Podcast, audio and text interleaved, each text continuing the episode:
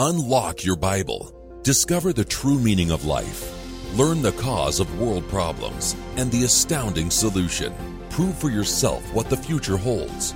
In the Trumpet Literature Library, you will find answers to life's most important questions. Explore these vital titles on Trumpet Bookshelf. Welcome to Trumpet Bookshelf. I'm Grant Turgeon. We're broadcasting to you from the Herbert W. Armstrong College campus here in Edmond, Oklahoma. Thank you so much for listening to KPCG Radio. You can listen online anytime at kpcg.fm.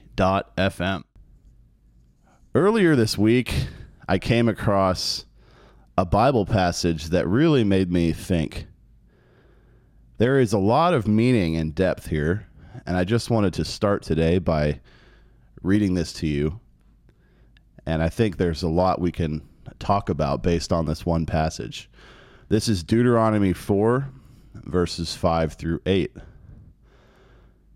Behold, I have taught you statutes and judgments, even as the eternal my God commanded me, that you should do so in the land where you go to possess it Keep therefore and do them, for this is your wisdom and your understanding in the sight of the nations, which shall hear all these statutes and say, Surely this great nation is a wise and understanding people.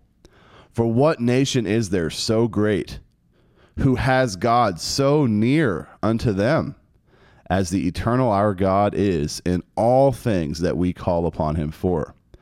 And what nation is there so great that has statutes and judgments so righteous as all this law which I set before you this day? Now, this is Moses speaking to the ancient Israelites.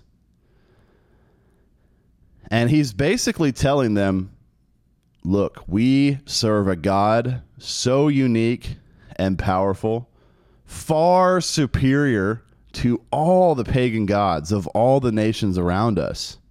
We have a law that is so perfect and practical that it v- vastly surpasses the laws of all the nations around us. And this is not just something that we believe. That's what Moses is saying.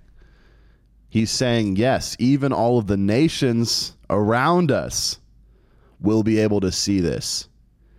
If you obey God and put God's way of life into action, all of the pagan, idol worshiping nations will admit that the way we live is the best way. The God we serve is the one true God. Now, you can go to our Watch Jerusalem website, watchjerusalem.co.il, and read about some, a lot of profiles about some of these other nations around Israel and Judah and the kind of sick, perverted practices they were involved in. Tossing their babies into the fire, all kinds of filthy sexual practices. And we might look down on the way those peoples behaved today. But is the world around us really that much better than those nations back then? Do peoples today not commit all kinds of abominable acts today? And yet, what Moses is saying here in Deuteronomy 4, verses 5 through 8, is that people who don't know God and don't obey God can still see God's way of life in action and acknowledge God and acknowledge his way and that it works, that it produces great results. I mean, think about those nations back when Moses told the Israelites this. Do you think they were really going to change. I mean, once you start throwing babies into a fire as they scream out in agony, your mind is pretty far gone. Those people were not likely at all to change and start obeying God. And yet, they would still see the way that the Israelites lived and admit that that way is better. And that's something that God's people today try to practice. Setting an example for the world, even though the world will not change based on that example. Maybe a few specific people will. But in general, the world at large is not going to take that example and use it to change their lives.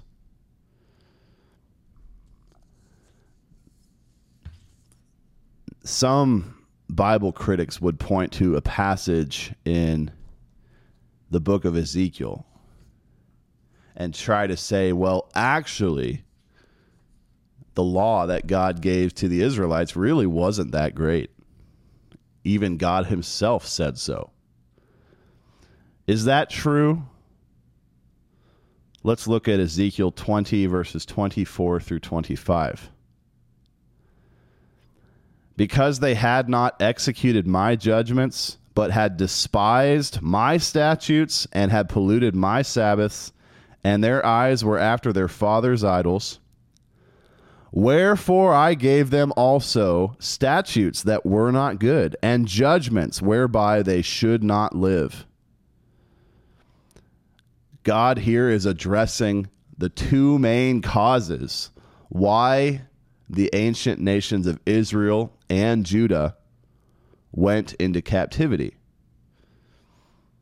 Israel was invaded and conquered and deported as slaves by the Assyrians from 721 to 718 BC. And then Judah suffered a similar fate to the Babylonians from 604 to 585 BC. And God puts the blame squarely on Sabbath breaking and idolatry.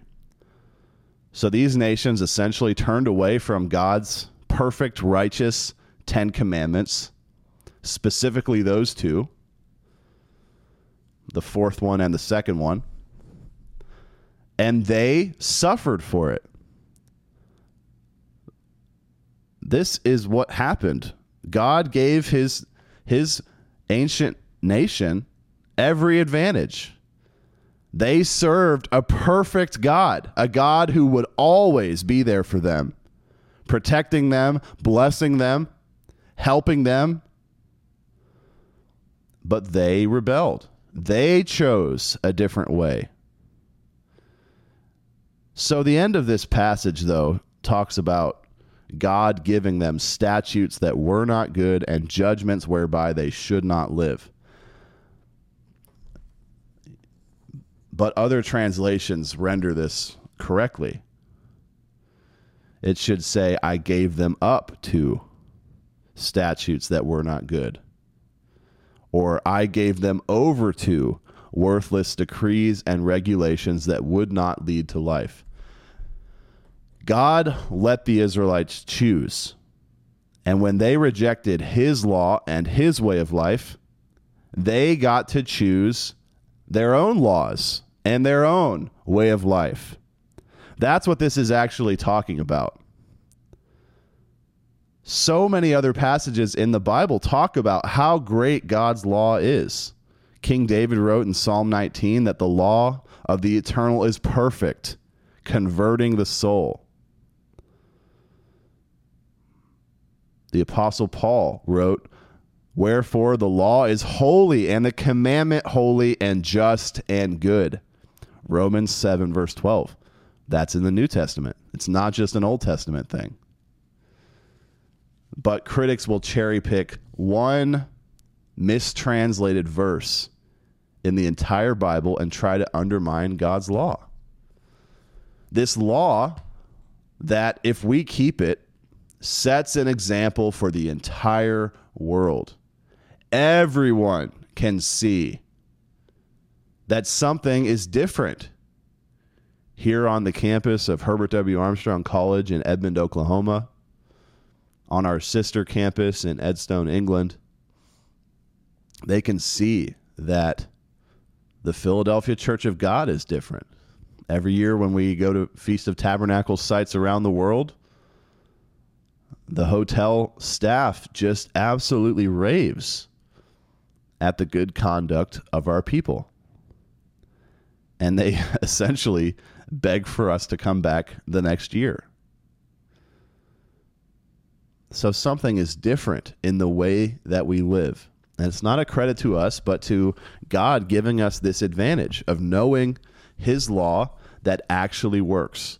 When you put God's law into action, when you apply it practically, it actually works. What a contrast to the laws today that make no sense at all. Especially with COVID. Human laws and regulations have been exposed as just complete nonsense. You have to walk into a restaurant with a mask on, but then you can take the mask off while you're eating, but then you have to put it back on when you walk to the restroom. Oh, but if you're in a club, you can then take the mask off again to dance on a sweaty, crowded dance floor, surrounded by people. And somehow the virus knows not to attack you when you're sitting and eating or when you are dancing. This is just one example of many of the insane, impractical regulations that human beings just invent out of thin air. Now, by contrast, God's law works every time. And it does make sense. It makes logical sense. It aligns with common sense. We don't have to be frustrated constantly by God's law because we know it actually works. The other night, my wife and I went to the Brazilian All Stars concert here at Armstrong Auditorium. It was the first of nine events of the Armstrong International Cultural Foundation concert series season, the 2021 2022 season. It's the 23rd season, and you can find out more about all of the upcoming events at armstrongauditorium.org. Truly a world class experience. And we just enjoyed those Brazilian musicians so much. They had so much fun up there. They were joyful and energetic, and the music was catchy.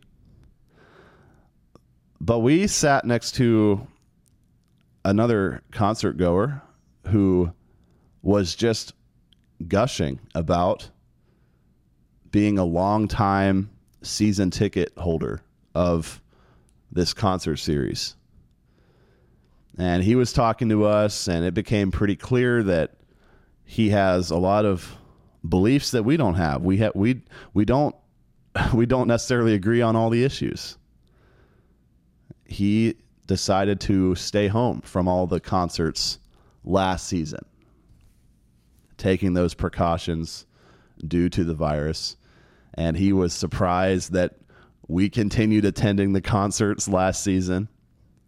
And then he was telling us how he's been vaccinated three times now. And so he, he feels pretty well protected. He's putting, obviously, his trust in those vaccines. And, and you can learn a lot about what we think about that on the Trumpet Daily on this radio station, KPCG. So clearly, there there are certain areas where we don't think the same as him. We don't think the same as that other concert goer. And yet we just had a great conversation.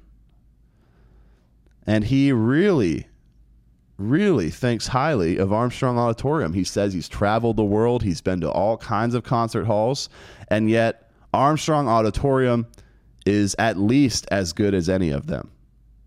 Of all the ones he's seen around the world.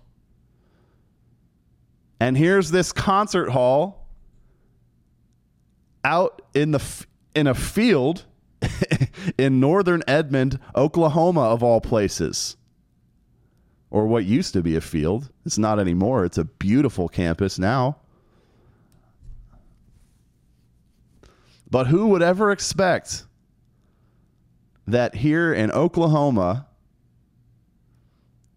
in a sparsely populated area, you'd find a glorious concert hall like that? And he says every year he and his wife try to just do the pick five deal where they pick five of the concert events. And yet they can never quite narrow it down. So every single year when it's time to renew their tickets, they end up selecting the full season ticket package. They just can't narrow it down. That's how good the performances always are. and he was talking about all the the college students who staff these concert series events and how just pleasant and friendly they all are. And obviously, they're all wearing suits and nice clothing, even even the parking attendants. So, what an example to this person. A person who would not agree with plenty of the beliefs of the church that sponsors this concert series. And yet, it was easy for him to acknowledge that this way of life works. Something is taking place here on this campus that really gets results. He could see that. Now, there's not much chance that he would hear our message and change his life based on that, yet he has still seen the example. He has still been a witness to God and his way of life and how they are the best. What an honor to be a part of a way of life like this to serve a God like this. In an article titled The Light of the World from our website, pcg.church, PCG Pastor General Gerald Flurry writes about this passage I mentioned earlier in Deuteronomy chapter 4. And he says, God is light and his way of life shines like a brilliant light in a dark world. God has always emphasized to his people that they should stand out in a positive way. He wants his people to show the world his wonderful law in action. Again, this says nothing about converting the entire world right now proselytizing to them, going door to door, forcing our beliefs on other people. We we never mentioned to that concert goer sitting next to us that we were part of the church, and yet he eventually asked, and then we we told him we attend with the PCG. We were not trying to brag in any way or or tell him oh, why don't you go order some some books and booklets from us? Some free literature. Why don't why don't you go do that? We never mentioned anything about our beliefs. We never told him anything about our disagreement with his vaccine stance. Obviously. This is someone who is not going to hear God's message and change his life. And yet, he still got to see God's wonderful law in action at that concert in God's house the other night. In Armstrong Auditorium, this house built to glorify and honor the great God. Mr. Flurry in this article, The Light of the World, of course, has to quote Matthew 5, verses 14 through 16. This is Jesus Christ speaking. You are the light of the world. A city that is set on a hill cannot be hid. Neither do men light a candle and put it under a bushel, but on a candlestick. And it gives light unto all that are in the house. Let your light so shine before men that they may see your good works and glorify your Father which is in heaven. You see, very similar to Deuteronomy chapter 4. It's talking about simply letting other people see. It's not about making them obey. The example, the light, is bright and they can see it. And that is the priority. One day they'll get to know God, they'll have a choice. But right now, it's about letting them see the light, letting them see an example of God's wonderful law in action. Mr. Flurry talks about the history of God's work in the PCG in this article. He says, when God gave us 40 acres in 2000 and then expanded that to 170 acres three years later, it was becoming clearer and clearer to me that God wanted us to show the world his good news in an even greater way than we originally thought. Like the tree of life, the work be- was sprouting leaves and producing fruit and showing the world a taste of the wonderful things to come in God's kingdom. You see, showing them, not telling them. People can come to us if they want to hear the truth but we can still show them the truth by the way we live, by the way we interact out in public, by the example we set on the job or at school or anywhere we go. Living a certain way that just naturally stands out. It's different. I mean, this this way of life trickles down to the smaller things. The way you talk, avoiding cursing, the way you dress, clean and appropriate for the occasion instead of woefully underdressed for a nice event. it, it affects everything. People who whose faces are shining with happiness because they have this advantage of serving a perfect God who has a perfect wonderful law. Here in this article, The Light of the World, Mr. Flurry continues In 2001, God established his college on that land where young adults could learn his way of life in a way that we used to think was over after Ambassador College failed. This is the work continuing on from the Worldwide Church of God under the late educator and theologian Herbert W. Armstrong but he died in 1986 and his successors betrayed God. They buried God's wonderful law. And yet, here we are today, raising the ruins and living this wonderful way of life again.